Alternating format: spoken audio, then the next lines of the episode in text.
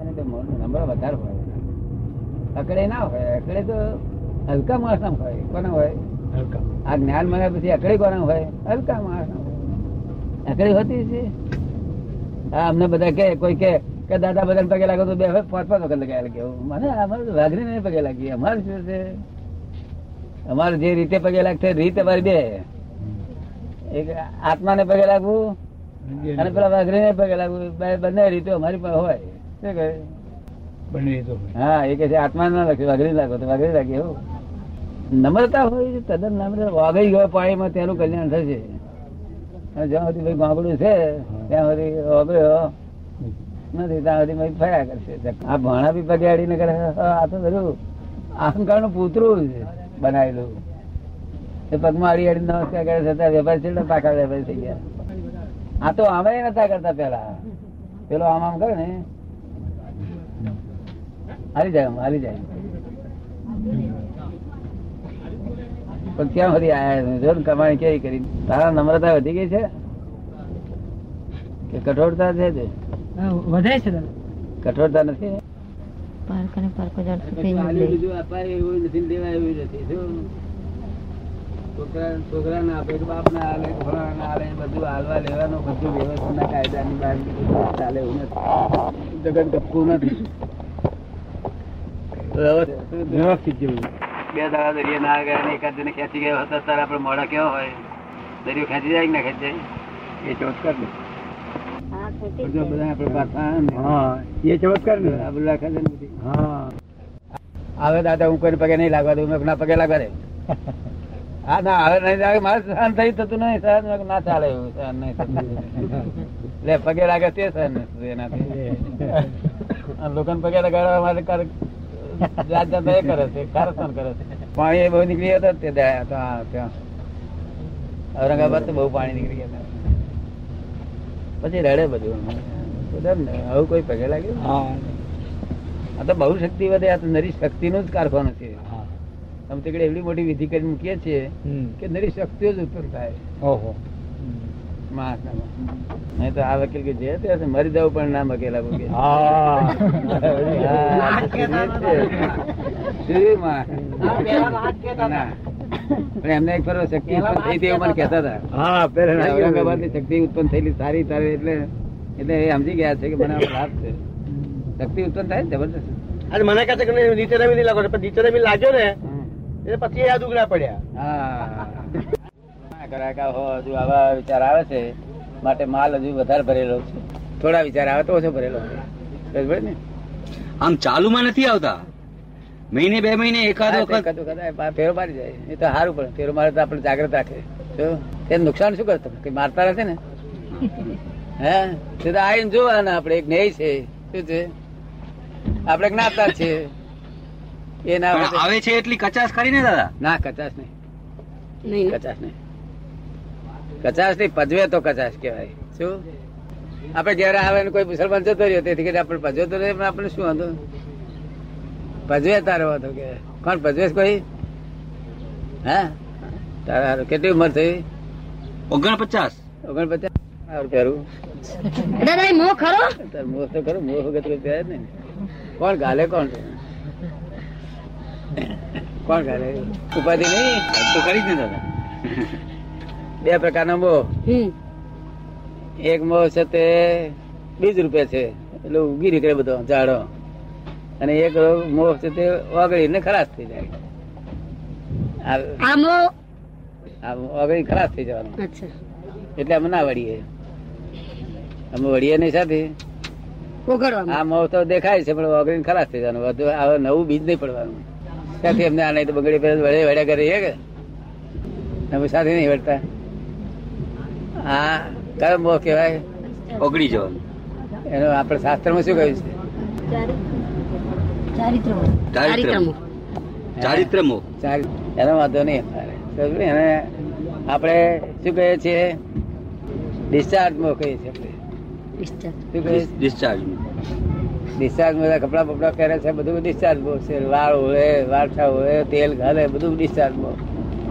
કેવું? ડિસ્ચાર્જ મોહ. ના સંસારના લોકો બધું જ ચાર્જ બહુ કેવું? એનું શું કારણ છે ભેદ છે જ્ઞાન નો ભેદ ખરો ને દાદા દ્રષ્ટિ ફરી ગયેલી તમારી દ્રષ્ટિ ફરી ગયેલી કે આ તો છે તે શું નામ બોલી ગયા છે ચોકસીભાઈ ચોકસી તને નામ હું દઉં છું તો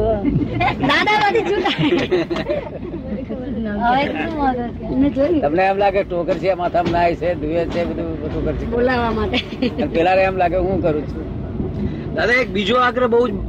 બાંધેલો છે શું છે બધા કે આખા ઘરમાં કોઈને કોઈ ચિંત- આંગળી ચિંતામાં નો રહે એ રીતે રહેવું બધાએ એ રીતે રહેવું એ જાતનો એક બહુ જ પૂર્વગ્રહ બંધાઈ ગયો છે આગળ શું કોઈ પણ બાબતમાં કે આ કપડાં પહેરવામાં કે આમાં કે તેમાં કોઈ પણ વસ્તુ કાર્ય કરતા હોય એમાં કોઈ સમાજ કોઈ આપણી સામે આંગળી નો ચીંધી જાય એ રીતે રહેવું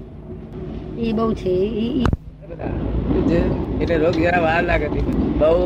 ઝીણવટથી આમ ઘસી ઘસીને રોગ ઉભો કરેલો ચીકડો કરી કરી આ ગ્રહસ્થીના રોગ નથી એટલે ધીમે ધીમે જશે અને આપણા મનમાં ખેદ રહ્યા કરો છે કે આમ ના હોવું જોઈએ આમ ના હોવું જોઈએ થાય છે દાદા કારણ આપણે ન હોય આ ન થવું જોઈએ તો એના માટે આપણે જેમ કહીએ ને કે આ પ્રત- કશું એને લઈ જવું નથી તોય પણ એ પોતાને સમજણ પડે છે કે આ બધું ખોટું થઈ રહ્યું છે એ હા. બધું કરે છે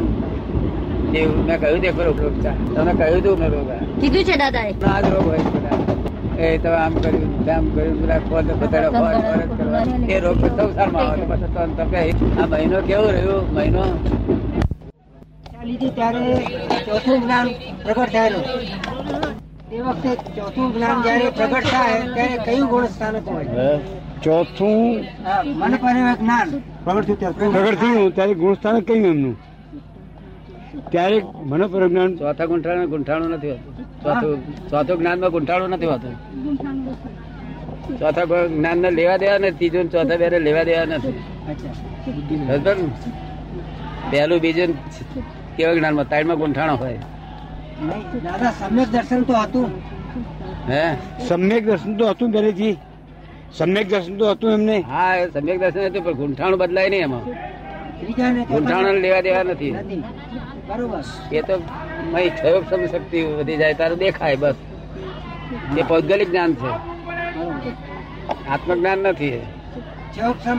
મન મનના પર્યાયો બધા મનની અવસ્થાઓ તમારા મનની અવસ્થાઓ જાણવી શું જય સચિદાન આપણે ચોથું જ્ઞાન પ્રગટ થયા પછી સાડા બાર વર્ષ સુધી તપ કરવું પડ્યું ચોથું જ્ઞાન પ્રગટ થયા પછી સાડા બાર વર્ષ એમને તપ કરવું પડ્યું કેવળ જ્ઞાન પ્રગટ કરવા તે- એટલે કેવળ જ્ઞાન પ્રગટ થયું એમને હા તો એ એ- એ છઠ્ઠા કે સાતમા માં જ હતા તે વખતે એવું થયું ને તો એક ગુણસ્થાન છઠ્ઠું કે સાતમું હતું ને તે વખતે પહેલા ત્યારે મને પ્રયોગ જ્ઞાન થયું ત્યારે તે વખતે અથવા તો રિક્ષા લીધી ત્યારે બારનું ગુંઠાણું. બારમું ગ્રહણ હતું બારમું ગ્રહણ હતું તે વખતે તો દાદા બારમા એ તો એમ કહે છે કે શાસ્ત્ર પ્રમાણે આઠમા ગુણ સ્થાનથી તો એ પછી અડતાલીસ મિનિટ એમને ચાલ્યા જાય શું કહ્યું? આઠમા ગુણસ્થાનક એ આઠમા ગુણસ્થાનક પછી પચીસ મિનિટ ચાલ્યા જાય કેવળ જ્ઞાન તેમનું કહેવું છે કે આઠમા ગુણસ્થાનક પછી થોડા પચીસ મિનિટમાં જ કેવળ જ્ઞાન થઈ જાય કે એ પણ એમને બારમું ગુંઠાણું હતું બારમું હતું એમને તો આ ઘર ઘર છોડી ત્યારથી જ બારમું આવ્યું હતું ઘર છોડી ત્યારથી ઘર છોડી ત્યારથી બારમું હતું રિક્ષા લીધી ત્યારથી ત્યારથી જ. રિક્ષા લીધી ત્યારથી બારમું ગુણસ્થાનક. અને તે વગડા આટલા બધા બાર વર્ષ કર્યો હતા તે વગડા શું થયું તોય હા. બારમા ગુણસ્થાનકે હોવા છતાં સાડા બાર તપ કર્યું એટલે કેવળ જ્ઞાન થઈ ગયું. તમે શું પૂછ્યું એટલે ગુણસ્થાનક અને કેવળ જ્ઞાન પછી ફરક રહ્યો નહીં. તમે શું કહ્યું હા. તેર મિનિટ હા? તમે શું પૂછ્યું કેવી છે જ્ઞાન ગમે ભગવાન દેહ છેડે ત્યાંથી ઘર છોડી ને ત્યારથી જ્ઞાન ગમે વાત છે ત્યારથી જ્ઞાન ગમે એ વાત છે પેલો તો ક્ષયપક્ષમ કહેવાય છે જે ચોથું જ્ઞાન ઉત્પન્ન થયું એ તો ક્ષયપક્ષમ કહેવાય છે એ તો ઉઘાડમય કહેવાય ઉઘાડ એને ગુંઠાણા લેવા દેવા નથી ભગવાને નવમું ઓળંગ્યું હતું દસમું ઓળંગ્યું હતું અને અગિયારમું હોય નહીં હંમેશા આઠમું આઠમાં તો સાધુઓ નહીં નાખે. દસમું હોય સાધુ એ દસમા સુધી પહોંચે સાધુ સંકેતધારી સાધુ ને તે દસ દસમા સુધી પહોંચી જાય રિક્ષા લીધી એટલે હવે. દીક્ષા ને સ્ત્રીનો પરિગ્રહ છે સ્ત્રીનો પરિગ્રહ છૂટ્યો કે નવમું નવમું ઓળંગે સ્ત્રીનો પરિગ્રહ છૂટ્યો કે નવમું ઓળંગે નવમું ઓળંગ્યું નવમો હો રહે જ નહીં આઠમો ના રહે નવમી ના રહે સ્ત્રીનો પરિગ્રહ જેને છૂટ્યો એટલે દસમામાં પૂછાય. દસમો સૂક્ષ્મ કસાય હોય તો ભગવાન સૂક્ષ્મ કસાય હોય નહીં ભગવાન ને સૂક્ષ્મ કસાય હોય નહીં તમને સ્ત્રી પરિગ્રહ તો દેહ છો- ત્યાંથી આગળ છોડ્યું સંસાર છોડ્યો ને ત્યાંથી એ પરિગ્રહ છૂટ્યો એટલે આઠમું નવમું અને દસમામાં સૂક્ષ્મ પરિગ્રહ એમને હોય નહીં સૂક્ષ્મ કસાય ભગવાન ને સૂક્ષ્મ કસાય હોય નહીં. બધું ઉડી ગયું બધું બારમામાં બેઠા અગિયારમું હોય નહીં એટલે દાદા બારમા નો પછી એટલો પીરિયડ ગયો હે? જાય એવું થયું ને લાંબો પીરિયડ કે બારમા પછી? બાર કર્યું ને બારમા પછી થયું ને હા એ કે બારમા પછી સાડા બાર વર્ષ ગયા ને કે સાડા બાર નહીં આખી જિંદગી જાય બારમા પછી તો બારમા પછી જ ખરી કિંમત છે કેવળ જ્ઞાન અને બારમા અને બે ની બહુ ડિફરન્સ મેં અંદર ઓહો. સમજો ને? બારમા ને કેવડ વચ્ચે ઘણો ડિફરન્સ છે હા પેલું તો કલાકમાં થાય ચોથે ગુંઠાણાથી એક કલાકમાં બારમા સુધી આવે બારમા માંથી કેવું જ્ઞાન બહુ ઓછું. કેવું જ્ઞાન એટલે બધું પતાવી દેવું કોઈ જગ્યાનું કોઈ બાકી ના રહે હા, બા- બાકી નહીં રહે તો જ થાય હા બાકી ન જ રહે તો જ થાય કશું બાકી ના રહે શું બાકી ને એક બાકી રહે તો આથી કેવું જ્ઞાન કે ભગવાન તો બારમું ગુંઠાણ તો આથી છોડી તો આથી બારમું ગુંઠાણ એ તો ભગવાન જ હતા ને એમ માને ને તો લોકો એમ જાણે કે અમે ત્યાગ કર્યો અમે ત્યાગ કરવાનો હોય ને એનો ઉદય હોય શું હોય ઉદય હોય એનો ઉદય એ પોતે એવું ના બોલે કે અમે ત્યાગ કર્યો છે એમનો તો સંસારમાં ત્યાગ હતો સંસારમાં જન્મ થયો ત્યારથી જ ત્યાગ હતો સ્ત્રીનો છોકરાનો બૈરાનો બધાનો ત્યાગ હતો જન્મથી જ હતો આ લોકોને શું દેખાય સાધુઓને તમને દેખાય છે મને ક્યાંથી દેખાય ઉદય? ત્યાગ હતો છતાં પહેણ્યા હતા એ અજાયબી છે ને તો છોકરી હતી ભગવાને કબૂલ કર્યું છે કે મહાવીર ભગવાન ત્યાગ હતો જન્મથી જ ત્યાગી હતા એટલે કર્મની નિર્જરા કરી દો એ પણ હે કર્મની નિર્જરા થઈ ને એ તો હા મૂર્છા જ ના હોય એમ. મૂર્છા જ ન. જયારે મૂર્છા નથી એને ત્યાગ કહેવાય અને ત્યાગી હોય અને મૂર્છા વાળો હોય તેને ત્યાગ ના કહેવાય સમજે ને? મૂર્છા જ નહીં કોઈ જાતનું. મૂર્છા ગઈ તેનું બધું ગયું અને મૂર્છા હશે તો હજી ત્યાગમાં હશે બંને અનંત આ બધા સાધુ બધા મૂર્છા વાળા છે શું છે મૂર્છા વાળા છે એ અહંકારની મૂર્છા હું છું તેમ છું મા કીર્તિની મૂર્છા જાત જાતની મૂર્છાઓ ખબર પડી ને? એમાં કશું વળે કરો વળે નહીં શનિવાર થાય નહીં એવરી ડે શુક્રવાર મૂર્છાનો ત્યાગ કરવાનો ભગવાને કહ્યો છે વસ્તુઓનો ત્યાગ કરવાનો નથી કહ્યો વસ્તુઓનો ત્યાગ ઉપકારી છે કરવાથી આપણને બોજો તો ઓછો રહે ને હા, બોજો ઓછો થઈ જાય બોજો ઓછો રહે ને હા. બાકી મૂર્છા જાય નહીં મૂર્છા તો જ્ઞા- સમજણથી જાય જ્ઞાની પુરુષમાં સમજણથી જાય એને ત્યાગ ભગવાન નથી કર્યો જેને છે છતાં મૂર્છા નથી એને ત્યાગ કર્યો છે ભગવાન. અને નથી છતાંય મનમાં છે તે જવા દેવા રહ્યા છે તેને ત્યાગ ના કર્યો શું કહ્યું તમને સમજ પડી મૂર્છા સમજ પડી ભગવાને મૂર્છા જન્મથી જ નથી જે સંસારમાં હોવા છતાં એ મૂર્છા નહીં હોય જ નહીં ને, એમને હોય નહીં. આવા માણસ નથી. રાજ પાટ બધું હતું જે દિવ્ય પુરુષ દિવ્ય બોડી દિવ્ય હોય એ બધું હોય ત્યાં આગળ ત્યારે એ જે વાત આવે છે કે એમને મા બાપ જ્યાં સુધી મા બાપ હોય ત્યાં સુધી દીક્ષા લેવી નહીં એવો અભિગ્રહ કરેલો એ કેમ જે માનવ સ્વામી જન્મ ગર્ભમાં આવ્યા ત્યારે એમણે કે અભિગ્રહ કરેલો કે જ્યાં સુધી માતા પિતા હોય ત્યાં સુધી મારી દીક્ષા લેવી નહીં ગર્ભમાં અભિગ્રહ કરેલો હા. એમ આવે જ છે એમ શાસ્ત્રમાં આવે છે શું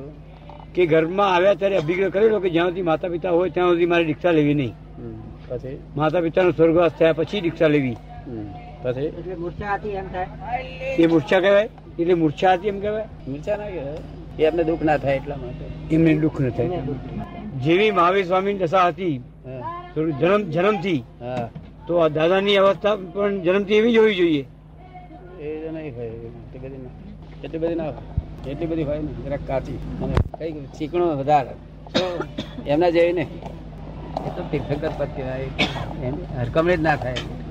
જો, સરખામણી ના થાય દાદા. હરકમણી બોલીએ તો આપણે બેસે એ તો વાત જ છે ને નામ સંભાળતા પાપ જાય કેવું નામ સંભાળતા એનું નામ સંભાળતા પાપ જવાય પણ નામ સારી રીતે સાચી રીતે સંભાળવું જોઈએ લોકો માવી માવી બોલ્યા કરે તો માવી તો હોટેલ નું નામ માવી રાખી ચાલો ડગલે પગલે બોલાય જાય એવા મહાવીર ના હોવા જોઈએ સાચું હોય છે શું? આમ બોલતા જ આપણને મહાવીર દેખાય આમ. એમનો ચિત્રપટ દેખાય હા ચિત્રપટ શબ્દ બોલતા હાથે હા, ચિત્રપટ દેખાય. તો સાચું. બાકી હોટલો મહાવીર નીકાળ્યો છે ને રેસ્ટોરન્ટ મહાવીર ના કાઢ્યા છે ને